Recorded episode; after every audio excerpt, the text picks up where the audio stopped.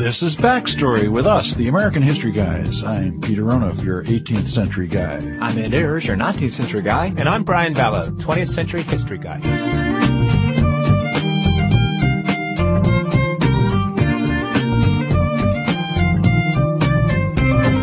This problem is bigger than the individual states. It's a grave national problem and it touches all our lives. With a problem so clear cut and the proven solution at hand, we have no misgiving about this judicious use of federal power. That was President Reagan back in July of 84. That grave national problem he was talking about? Budget deficit? Nuclear weapons? Guess again. He was talking about drinking and driving. The clip is from the signing of the National Minimum Drinking Age Act, which effectively raised the drinking age to 21. Fast forward 24 years, and the drinking age is again in the news. Welcome back. It's College Week on American Morning, and today we're taking a look at a serious issue on campuses: underage drinking. It doesn't the drinking age go from 21 to 18. Mothers we Against Drunk Driving joined with other groups in Washington D.C. yesterday to keep the drinking age at 21. They say the law has prevented more than 100 college and university presidents have come out this year in favor of revisiting the drinking age. They say binge drinking is a major problem on campus despite the age limit, and that decriminalizing underage drinking may be the first step towards controlling it. Now, we history guys are going to remain agnostic on that one, especially considering that Ed here is a university president when he's not being one of our history guys, but we did think we had something to add to the discussion, a little history. Each week on Backstory, we pluck a topic from the headlines and spend an hour exploring its history. This week, our topic is alcohol. How have Americans treated drink in the past? Why did temperance become fashionable? And when did the government get involved in all of this? And I got a question for you, Peter. Why is there a beer named after one of our founding fathers? Well, Brian, before we get to Sam Adams, I want to go back even earlier, all the way back to 1587, to the first ill-fated attempt at English settlement off the coast of Virginia. There's a guy named uh, Iain Gately who's written a new book about the history of drinking, and he told me that part of the attraction of America for those settlers was that they'd be able to live a healthy life there, free from the boozy temptations of London. Well, that didn't work out too well. A Spanish spy went up to have a look, and his report said, you know, that they're all sickly because they have to drink water, which is quite contrary to the English spirit. right. And, you know, the administrators looked at it and they said it was an inexcusable error to plant the colony by water drinkers. so he's saying that if these guys had just kept drinking liquor, they wouldn't have all died off. Yeah, well, you know, the obvious explanation for this is that water was dirty. It was the source of disease. People died because they drank it, particularly in Virginia, where it was brackish water. It was much more sensible to go to New England, where there's a lot of clean, good water. But keep in mind, they drank a lot in New England too. This is a period in American history when people drink oh, 10 to 15 times as much per capita. Yeah, so they're, you're saying they're a bunch of drunks, Peter. Well, yeah, yeah, they drank a lot. John Adams, every morning he wakes up and the first thing he does to clear the old cobwebs is, uh, he pours himself a big glass of hard cider. So, Peter, if even the founding fathers were drunks, when did this all become sinful and immoral? How did that happen? Americans did become concerned in the Enlightenment revolutionary period, worried about the future of the Republic, which depended on responsible good citizens. And since so many Americans were drunk at that time, working people, it became a challenge for not only Republican citizenship, but labor discipline and control there was a general feeling that if things were going to improve in America, and the whole point of America was improvement, then we had to stop drinking so much. And this is the beginnings of the temperance movement. But it's a slippery slope. If a lot of it's bad, isn't a little bit of it bad too? Yeah, but I'll bet a, I'll bet a lot of it was needed to get people to go fight in the Civil War. Am I wrong, Ed? Uh, alcohol was a big help in getting people to fight for the Civil War. It's illegal to ship alcohol to your loved ones, but you'll find letters and people sort of say, look in the pocket of your pants and that I sent you. And they know that it can be a great comfort on, you know, an incredibly lonely time when you're sitting there in some camp throughout the winter waiting to die in the spring. But temperance people come talk to these people who are also looking for solace. So it's a supercharged environment for alcohol consumption and alcohol yeah, no, that's great, restriction. Yeah. Well, Ed, you know, those temperance folks didn't go away after the uh, Civil War. In fact, they picked up steam. And a little while ago, Peter and I sat down with Jim Morone, a political scientist up at Brown University. He's written about the politics of sin. And one of the things he told us was that the key players in the second half of the 19th century were women on this issue, specifically the Women's Christian Temperance Union. It starts out pretty mildly. In uh, 1873, a bunch of women at a small town in Ohio, Washington Courthouse, a town of 2,000 people, and as far as I can tell, about 20 saloons. The women knelt outside the saloons, hoping that the saloon keepers would uh, would see the light.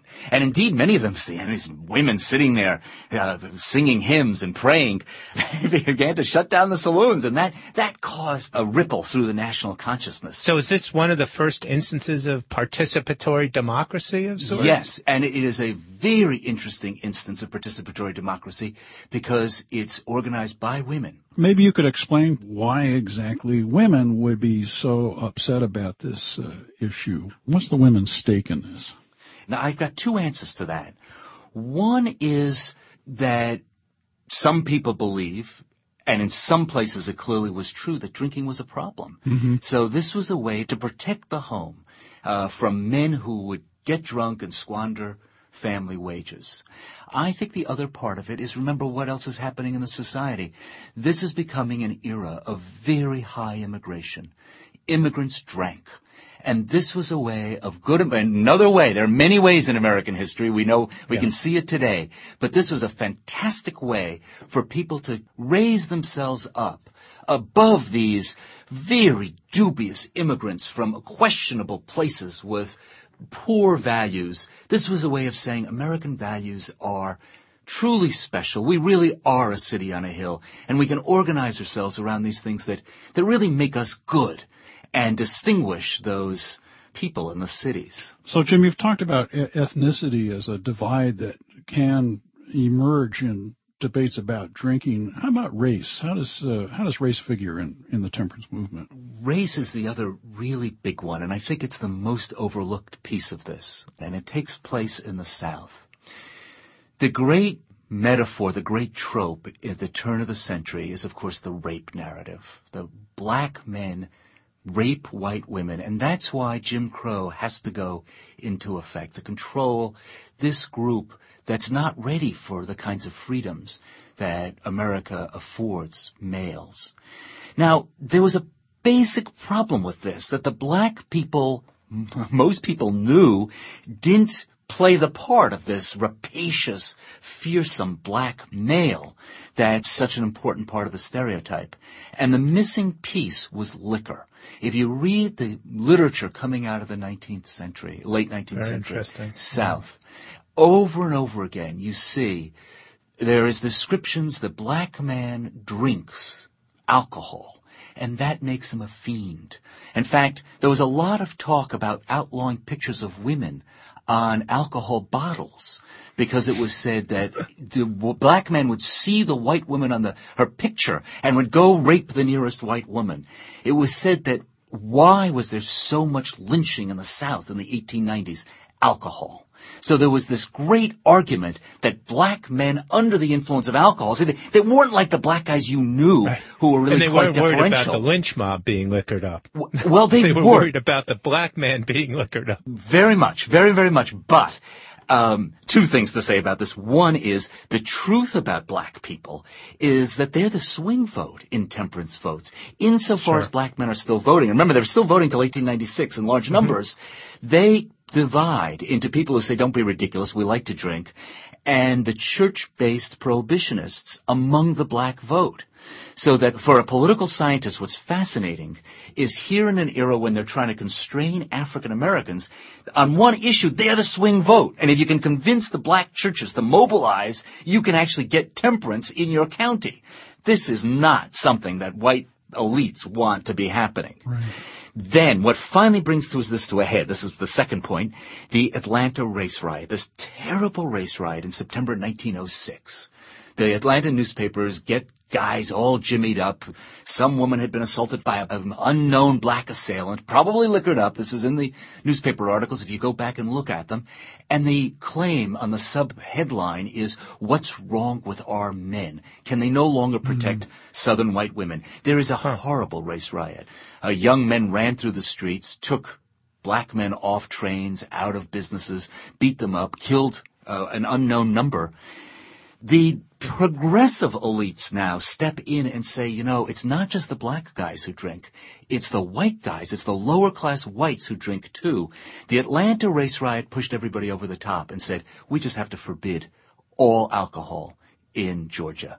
Georgia goes first, and one after another, the southern states go dry. And they go dry in arguments about race, right as Jim Crow goes into place. Let, let me stop you there because you've just touched on one of the great enigmas in this story of temperance. Almost everything that the three of us have talked about up till now is a very local story, maybe state level at the most. Yet in the early 20th century, we get national prohibition. Explain how we can get from such a historically localistic story to such a powerful use of the national government. That's exactly the right question.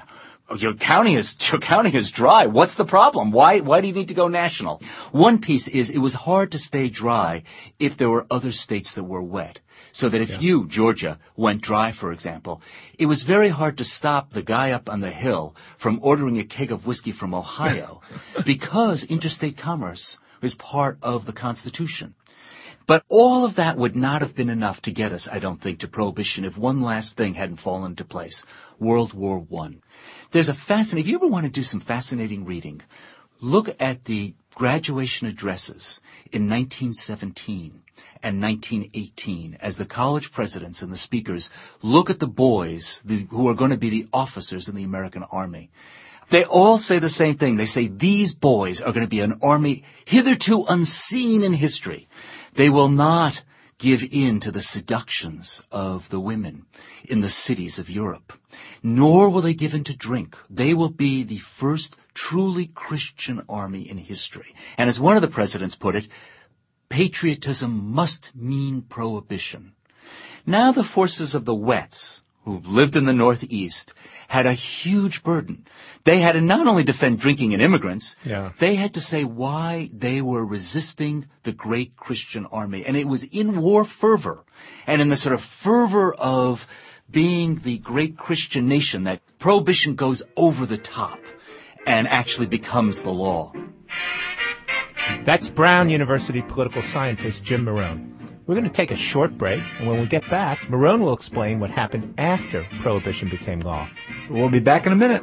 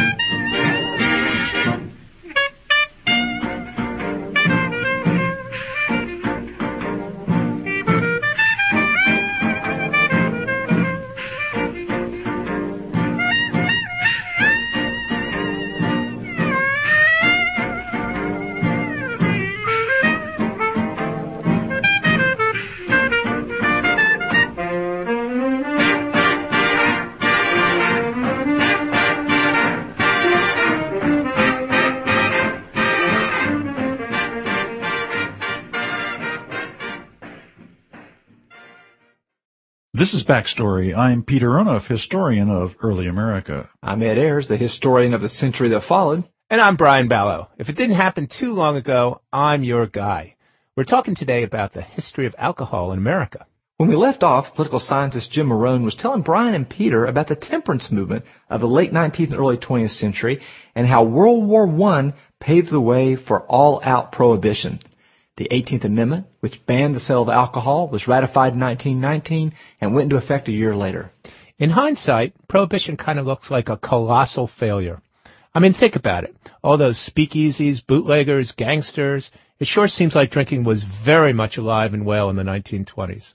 But Jim Morone says that at the time, a lot of Americans were 100% behind this policy. As a matter of fact, eight years into Prohibition, Herbert Hoover ran for president on a dry platform, and he trounced the candidate of the so-called wets, New York Governor Al Smith. Here's Morone again. Al Capone's out there, crime is out there, murder is out there. At the same time, you've got a lot of Americans, a majority probably, uh, but certainly a lot of rural Americans, taking great pride in what the federal government is trying to do and seeing it as noble. For the first time, they really felt the touch of federal government as a kind of spiritual mm. cause. People like to say that the New Deal is the father of big government. That's nonsense. Yeah, yeah. The father yeah. of big government is prohibition. This is the way in, that big government becomes legitimate in the countryside. I think that's really fascinating. That's the lost story in here, isn't it? So what happens to all this? What happens is the Great Depression. Yeah. Hoover goes around in his campaign saying, do you notice something? Do you notice that we're in the greatest period of prosperity in American history? We know that he was exaggerating a little bit, but it was a great period of prosperity. Now why? He said, we stopped drinking. That's why we're in such prosperity. right. Do you know that men are more handsome? Have you noticed that American men are more handsome and American women more beautiful? And so he's, it's a great campaign speech, right? We're more prosperous, we're more handsome. Who's going to vote against that? And then the depression hits. Well, the depression makes everything associated with the Republicans, associated with Hoover, absolutely poisonous. And there's also an economic argument here. During World War I, starting in 1913 but becoming popular in World War I, we begin to rely on the federal income tax. The income tax can now fund the federal government. What did it replace? What it replaced was tariffs and taxes on alcohol. So all of a sudden, Roosevelt comes into office. He needs that tax on alcohol because the income tax has gone through through the floor Uh, and they don't they don't have revenues. Right. If you look at the original National Recovery Administration, if you actually read the law, what does it say? It says that as soon as prohibition is repealed, we'll use the tax on alcohol to fund the NRA. But Jim, taking the long view, we certainly drink a lot less than Americans did during the early republic. And you could say that prohibition initiated a period of concern about public health in the broadest sense of the term and uh, the changes have been enduring ones. And that the yes. national government remained quite active in those issues from that point on. Well, all those things you just said are absolutely right on. And to add to Brian's last point, one thing that was very interesting during all this was that we had to decide what the Constitution said about the federal government going in there yeah, and right. getting this involved in people's lives. Fourth Amendment law. Fourth Amendment says that uh, people must be secure uh, in their personal property and, their, and themselves. Uh, that the government cannot right, do search right. and seizure. Um, Fourth Amendment law gets rewritten around prohibition. Mm-hmm. Uh, may you wiretap someone's house? Is that the same thing as breaking in and rifling through their papers? Right. You see a known bootlegger driving back to Detroit from Windsor, Ontario. You're a cop. You turn around, you give chase, you stop him, you rip his seats out. What's there? Of course, cases of booze. Well, was that a legal stop or not? Cars were relatively new. So all the rules and regulations that we now use in our drug wars went into effect during Prohibition. So the echo of Prohibition lives on. Yeah, for better or worse, well, Jim, thank you so much for joining us. Oh, Brian and Peter, lots of fun, and thank you for having me on. And next time, maybe we can talk more about sex. Yeah. okay. Bye bye, Jim. Jim Morone is a professor of political science at Brown University. He's the author of Hellfire Nation, The Politics of Sin in American History. You can find out more about his book at backstoryradio.org decisive vote of the 36th state against prohibition is happy news for the grain raisers of the United States and for many others throughout the land. With an eye on December 5th, work is being rushed in distilleries and bottling works. Thousands are being called back to work in plants of allied industries. At least 500,000 new jobs are predicted as the result of repeal. From keg and barrel factories, perhaps the most closely allied line, immediate benefits from repeal extend into almost every line of business and commerce. However, everyone's not waiting until December 15th. The lid is off in many places, with the downfall of Prohibition being celebrated in real old-time hilarity. Yes, and by the renewal of old acquaintances. hotels, and nightclubs report a real pre-war spirit among those revelers. Boy. That was Universal Newsreel reporting the repeal of prohibition 75 years ago this December. Well, you know, that is really interesting, guys. The, the idea that prohibition was not just this sort of anomaly, uh, just sort of a blip in American history, but really absolutely fundamental to defining a lot that came after. Uh, Well, think really about it. Ed. I mean, he's saying that all the things the government did, the FBI, rules about search and seizure, I mean, all this stuff that we live with today uh, is kind of an enduring legacy of uh, prohibition. Yeah, it's interesting because it's we often use it as an example to say, well, that just shows the limits of Yeah. federal power. You no, know, you can't it's really, just the beginning. Yeah. yeah, you can't legislate morality. Well, actually, it turns out you can. And Yeah. Matter of fact, people have been trying to do it ever since. Listeners, we want to know what you think about all this. Was repeal of prohibition the end of an era, or was it just the beginning? Leave us a comment at backstoryradio.org. Now, I think it's time for a phone call. What do you say, guys? Sure, let's do it to it. We got Lauren on the line. She's calling from Ann Arbor, Michigan. Lauren, welcome to the show. Thank you. So, uh, Lauren, this is a particularly interesting topic. Uh, how do you come to an interest in alcohol? Well, actually, what I wanted to um, ask you about is today we think about kind of controlling the morality of people as a very conservative type of movement, and yet temperance was one of many progressive reforms Oh, that's a terrific Yeah. point. that That's a um, great you know were kind of considered liberal at that time. Yeah, why do you think it was considered progressive? Well, because they were trying to improve people's lives, and Exactly. I guess um, what was considered conservative was um, things that were more letting things take their course. But I, I don't know. What do you guys think? Yeah, no, I think that's exactly it. People felt that liquor ruined people's lives. It did ruin not only the lives of the men who fell under its sway, but the reformers were even more concerned with the women and children who suffered as a result of it.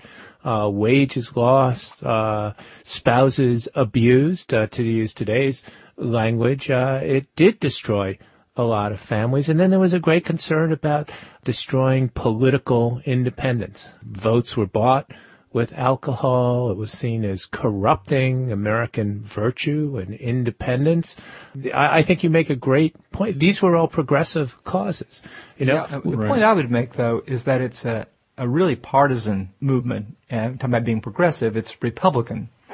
And, and it does have a strong overlay of nativism and of evangelicalism. Mm-hmm. So it is a particular kind, and maybe you know the most widespread of all progressive reforms. Mm-hmm. But it's not something that was you know embraced with the same bipartisan support. I don't think. Would, I think it would have been identified as a kind of if we think of a restricted progressivism as opposed to a liberating progressivism. Uh, But Ed, and so you might say, Ed, uh, that temperance reform prohibition were efforts to reshape American society in the absence of powerful social institutions, safety nets, welfare, and so forth, so that uh, what we call modern liberalism is maybe laissez-faire with respect to behavior, but we have all kinds of institutions that guarantee social stability and public health and so forth. So there may be a continuity between the progressivism of these uh, Yankee reformers, and that's what they were basically,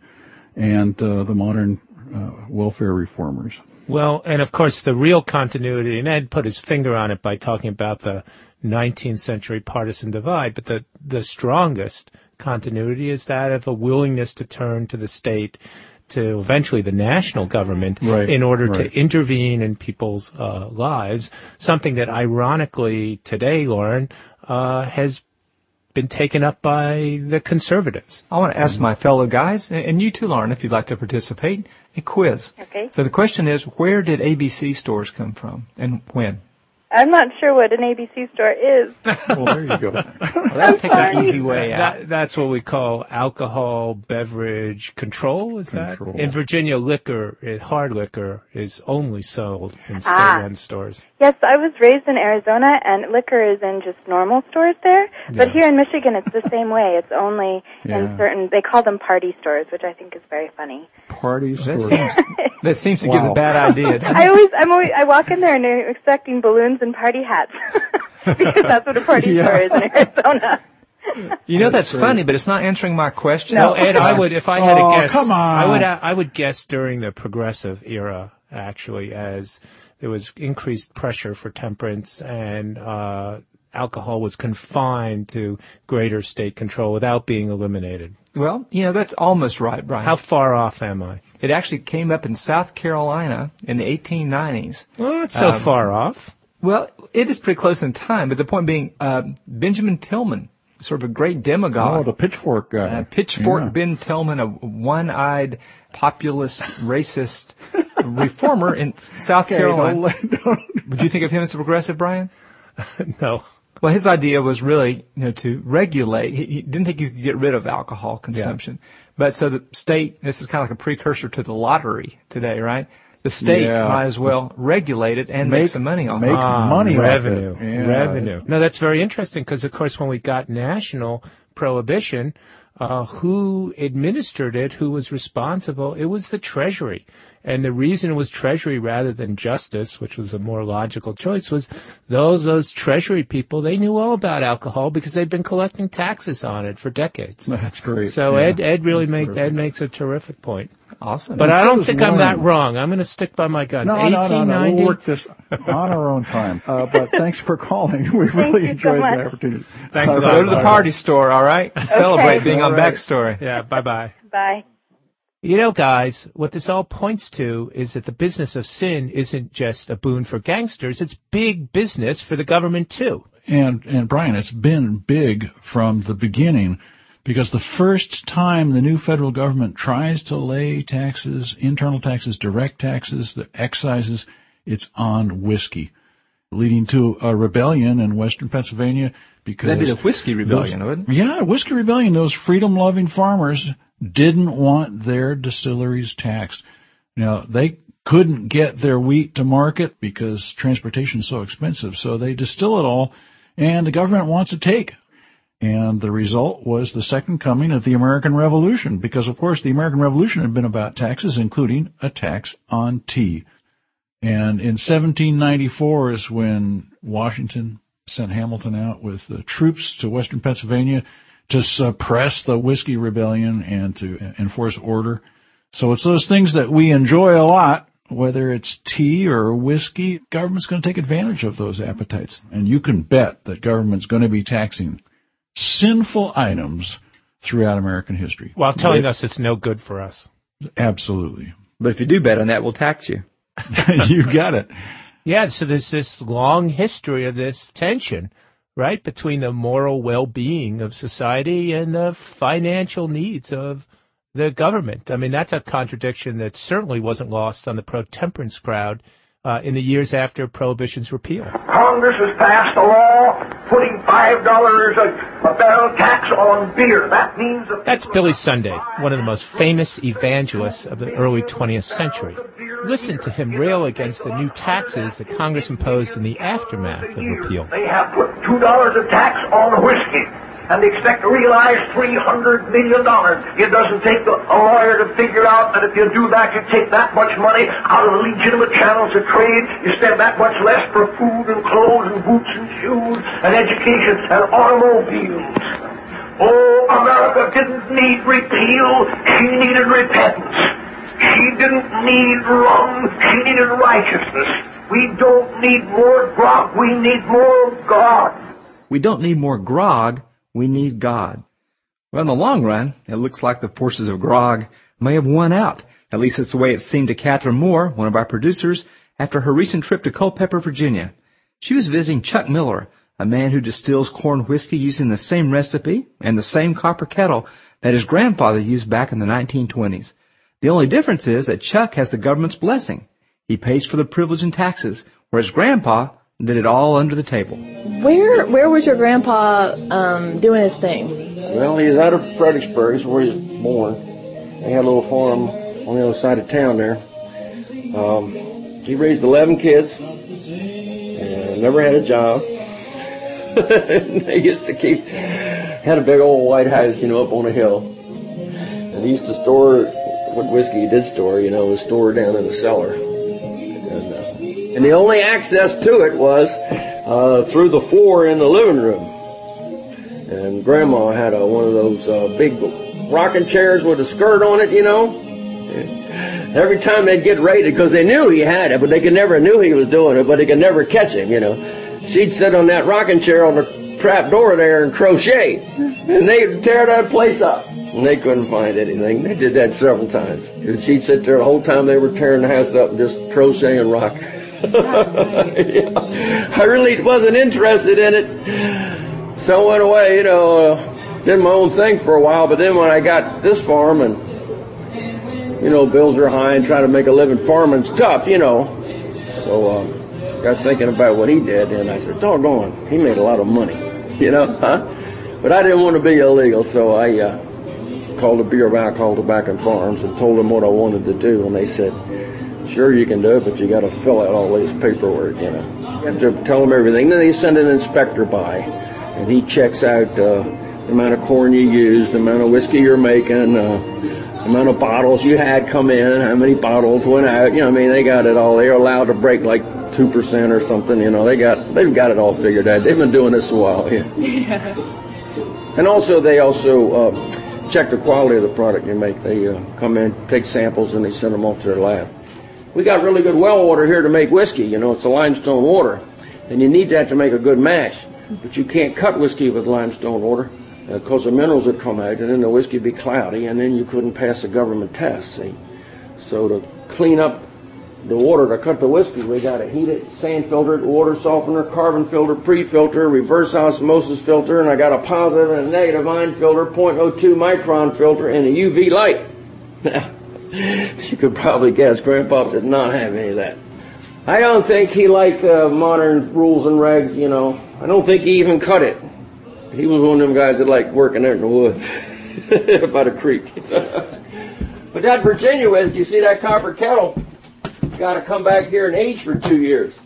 That's Chuck Miller, proprietor of Virginia Lightning Whiskey in Culpeper, Virginia. Well, I'll tell you what, Peter, I now wonder about why you get in that rocking chair every time the police drive by. Well, it's time for another quick break. When we get back, we'll hear from a therapist at a 12 step recovery program. Turns out he doesn't care much for temperance either. We'll also take more of your calls. Drop us a line. The number is 888-257-8851. More backstory coming up in a minute. My daddy makes whiskey. My granddaddy did too. We ain't paid no whiskey tax since 1792. Production support for Backstory is provided by Caroline Feeney, Marcus and Carol Weinstein, J.M. Weinberg, Christian David Crow, Claire Gargali and David Carley, and an anonymous donor.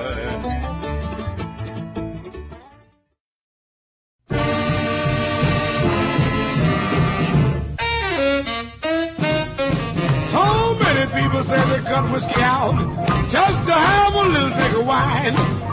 They get drunk every once in a while. They must have been drinking moonshine. And the deacon don't like it. I don't either. Deacon don't like it. I don't either. Deacon don't like it. I don't either. It's a sin and a shame. Lots of people get drunk once in a while just to speak their sober mind. When they get caught doing crazy things, they put the blame on old moonshine. And the deacon don't like it. I don't either. The deacon don't like it. I don't either. The Deacon don't like it. I don't either. It's a sin and a shame. They tell me yellow corn whiskey. It's really the very best kind. This is Backstory. I'm Peter Onuf. I'm Ed Ayers. And I'm Brian Balogh. Each week on the show, we zero in on a topic in the news, and we offer up some historical context. This week, it's all about alcohol and its consequences. Drunkenness. Wastedness. Call it what you will.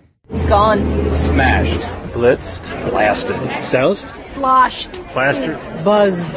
Schnockered is one. Fustigated. Spifflicated. Three sheets to the wind. Three sheets to the wind. Three sheets to the wind. Absolutely soused. Ah, alcohol. How it inspires language, how it inspires long lists of ways to refer to its own neurological effects. We all have our own favorite terms for inebriation, but it's probably safe to say that nobody has as many of them as Benjamin Franklin. Addled, afflicted, as good conditioned as a puppy, bewitched, been at Barbados, Cherry Mary, has scalded his head. In 1736, Franklin published the Drinker's Dictionary, a kind of single subject thesaurus with more than 200 variations on the theme. He's fishy, fuddled, sore footed. He's eat the coconut, got a brass eye, got on his little hat, in the suds, loose in the hilts, like a rat in trouble, owes no man a farthing. He sees two moons, tanned, tongue tied, been too free with Sir John Strawberry. He makes Virginia fence. He's very weary. Now that's an impressive list, but it's certainly not complete. Tell us what you'd add to a drinker's dictionary. Visit backstoryradio.org and click join the discussion.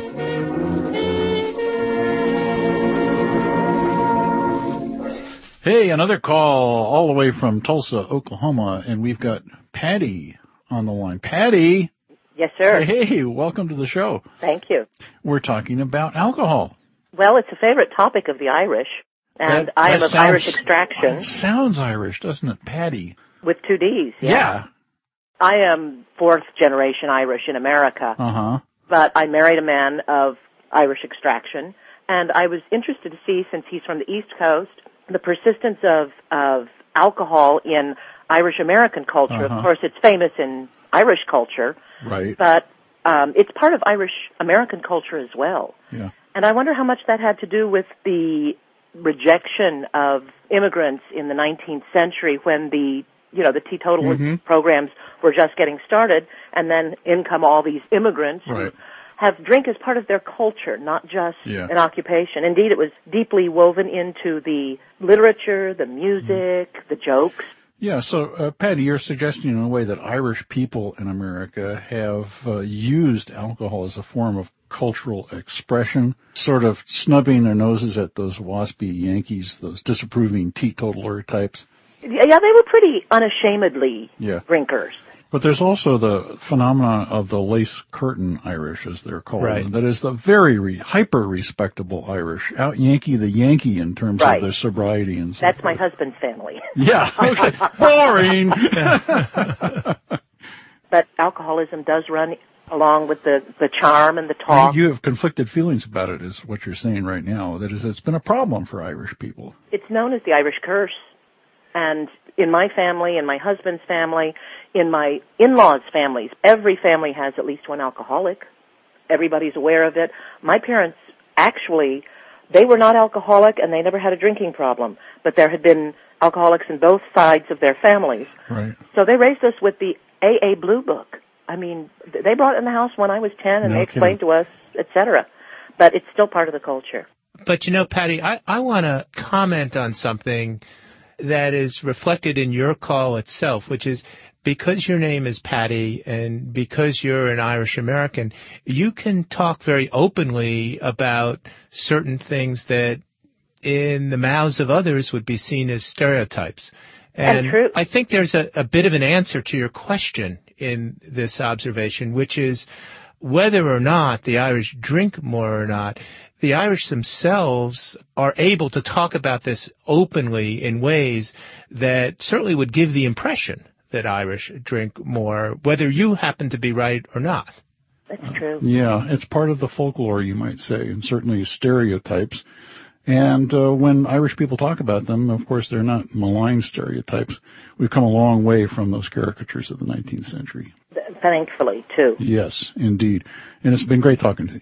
Thank you, sir. Thank you, Thanks Patty. for calling. Thanks. Bye-bye. Bye. Let's take another call. We've got Joy on the line from Albany, New York. Joy, welcome to Backstory. Thank you. What's on your mind?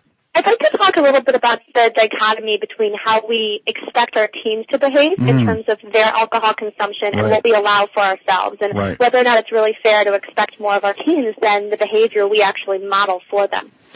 Whoa, that's a heavy question. So May, gonna. may I ask how old you are, Joy? I'm 24. Yeah, I'm sorry, we've got a uh, yeah, minimum age. here Yeah, you're history, practically guys. a teenager as far as we're concerned. So uh, you're talking about double standards.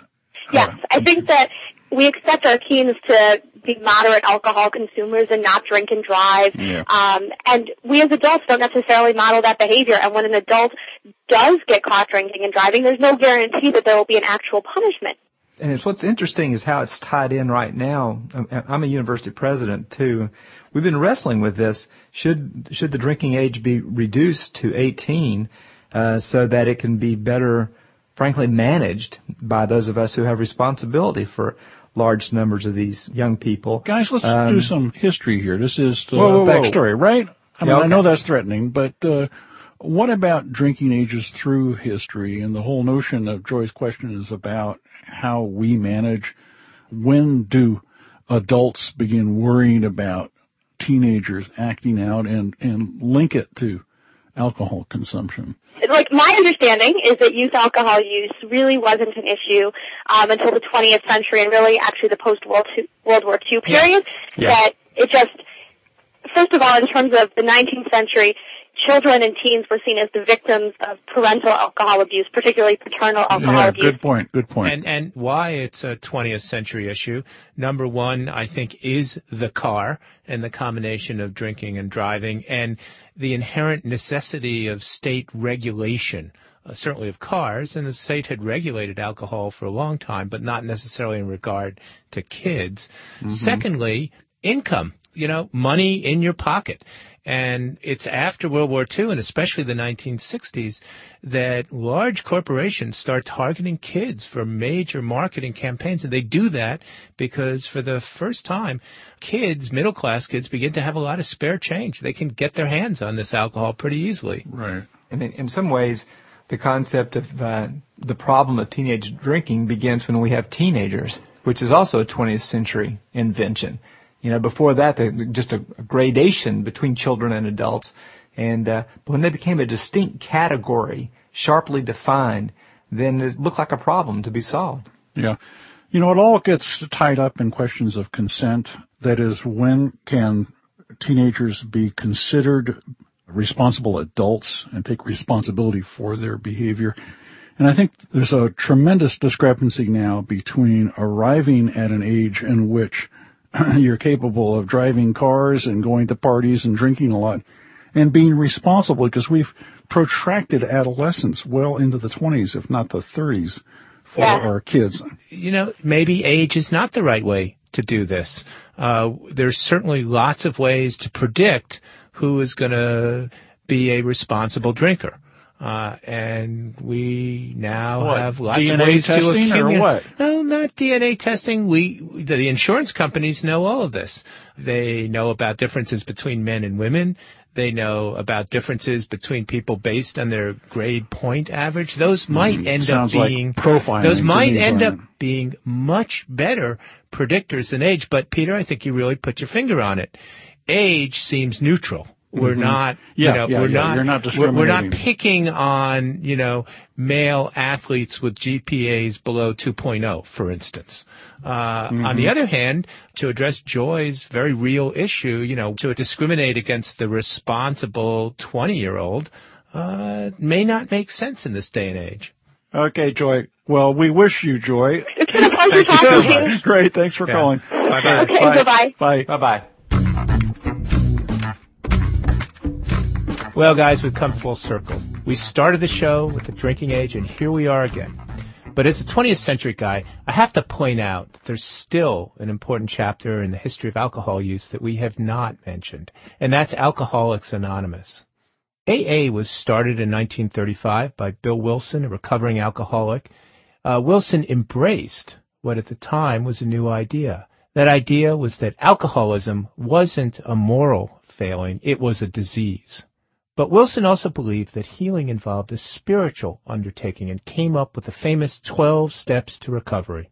Recently, I had the chance to sit down with a therapist at one of the country's preeminent 12-step programs, the Hazelden Center in Minnesota. His name is Fred Holmquist, and I asked him what he thought about the temperance and prohibition efforts of the past. The idea of temperance doesn't work for alcoholics or addicts because if it was just a matter of signing an oath and saying no and getting off of this stuff, you know, detoxes would crank out winners.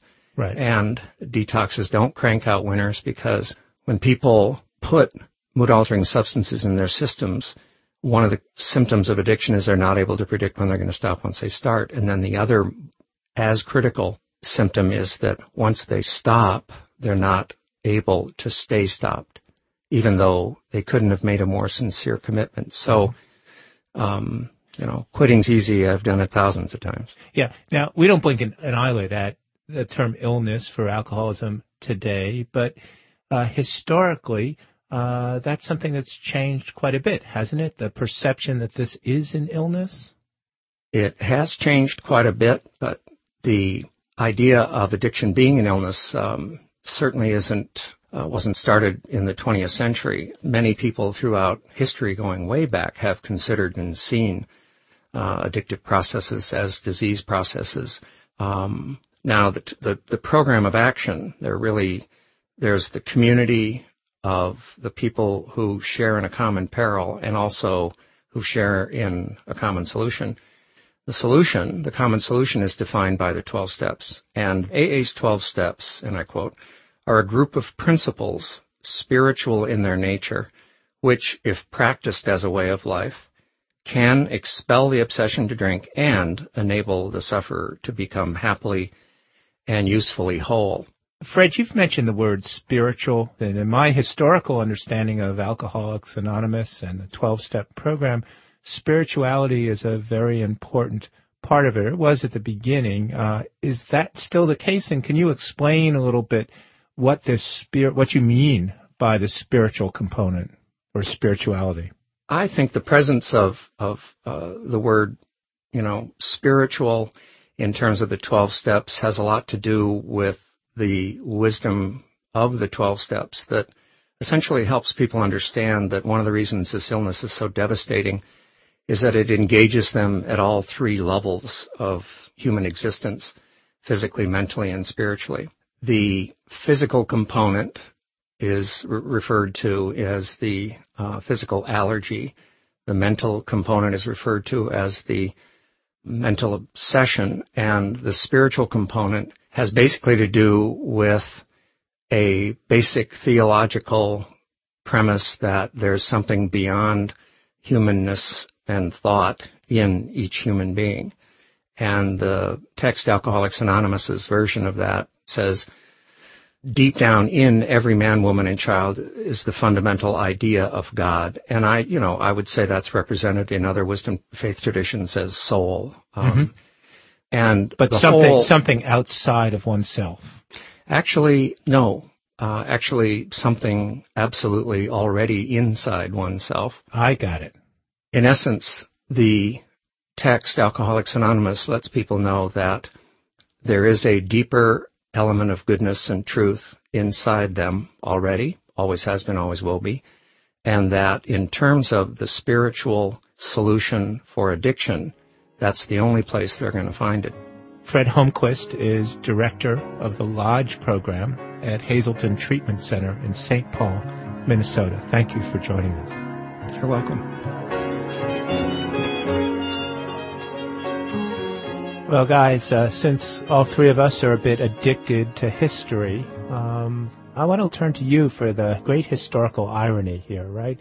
I mean, it's not until after World War II that we begin treating alcoholism as a disease. And it's also after World War II that this great medical establishment grows. We do all kinds of heroic surgery, and now we live in an era of all these wonder drugs. But I think Fred's right in that the most effective treatment of addiction, uh, and specifically alcoholism, turns on spirituality. Um, so what does Yeah. that say about the different kinds of directions we're moving in uh, in the Well, second half of the 20th century? Yeah, I think we're really getting at the notion that the alcoholic is always an alcoholic. There's no cured alcoholic. And therefore it's not disease in the conventional sense of something you get over. It's something that's always with you. And the irony, it seems to me, is that you have to totally embrace the identity of an alcoholic in order to deal with alcoholism. You know what that sounds like to me? What? Original sin.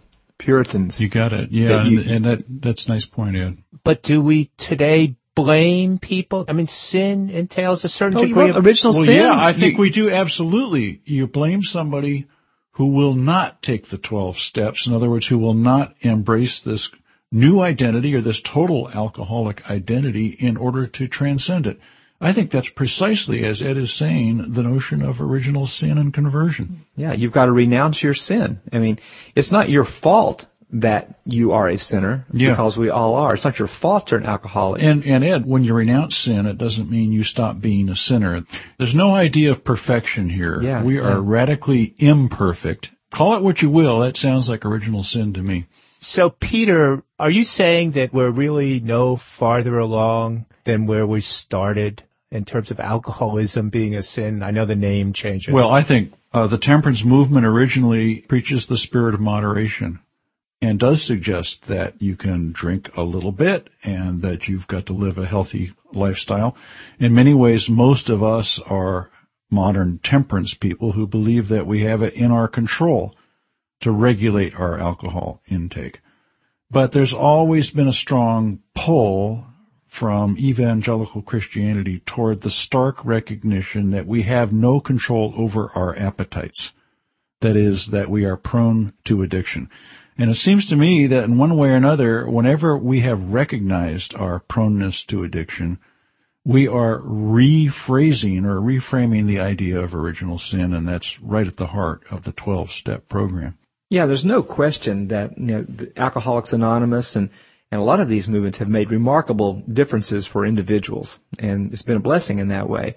I guess what we're talking about is the way these big currents of impulses sweep through American history, and it's not really about individual motivation or improvement, but rather about a desire for sort of purging the culture of these addictive possibilities. Right, and, right. and so th- that's what I, I believe, Brian. Does that make sense to you? Yeah, that certainly helps me. Uh, and it's a lucky thing, too, because that's all the time we have for today. Remember, we always want to keep the conversation going online. Visit us at backstoryradio.org and leave a comment with your thoughts on today's program. We'll be back next week for more rooting around in the American past. Backstory is produced by Tony Field, Rachel Quimby, and Catherine Moore. Jamal Milner mixed the show. Gabi Alter composed our theme. Lydia Wilson provides administrative support. And Backstory's executive producer is Andrew Wyndham. Major production support for Backstory is provided by the David A. Harrison Fund for the President's Initiatives at the University of Virginia, the Perry Foundation Incorporated, and Carrie Brown Epstein and the W. L. Lyons Brown Jr. Charitable Foundation. Peter Onuf is the Thomas Jefferson Memorial Foundation Professor of History at the University of Virginia. Brian Balogh is an Associate Professor of History at the University of Virginia and UVA's Miller Center of Public Affairs. Ed Ayers is President and Professor of History at the University of Richmond. Backstory was created by Andrew Wyndham for VFH Radio at the Virginia Foundation for the Humanities.